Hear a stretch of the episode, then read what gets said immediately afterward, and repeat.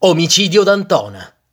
Erano da poco passate le 8 di mattina, quando il 20 maggio del 1999 il professor Massimo D'Antona, giuslavorista e consulente del Ministero del Lavoro, fu ucciso poco dopo essere uscito dalla sua abitazione in via Salaria, a Roma.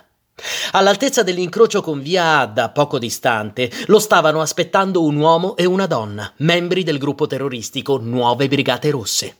I testimoni hanno raccontato che prima di sparare i due brigatisti si avvicinarono ad Antona e gli parlarono brevemente. Probabilmente si accertarono della sua identità. Poi, alle 8.13, l'uomo tirò fuori una pistola e sparò nove colpi che andarono tutti a segno. Quello fatale colpì il professor D'Antona al cuore.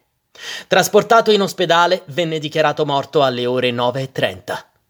La rivendicazione dell'agguato arrivò poche ore dopo. Il messaggio, lungo 14 pagine, era firmato da una sigla ancora sconosciuta al grande pubblico. Nuove Brigate Rosse.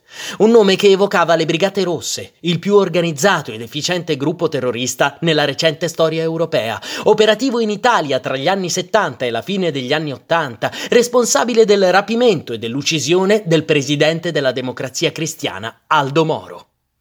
I brigatisti avevano cessato le loro attività nel 1989 in seguito ai duri colpi subiti dalla magistratura e dalle forze di polizia e il nuovo gruppo che aveva rivendicato l'omicidio non aveva con loro forti legami, a parte quelli ideologici.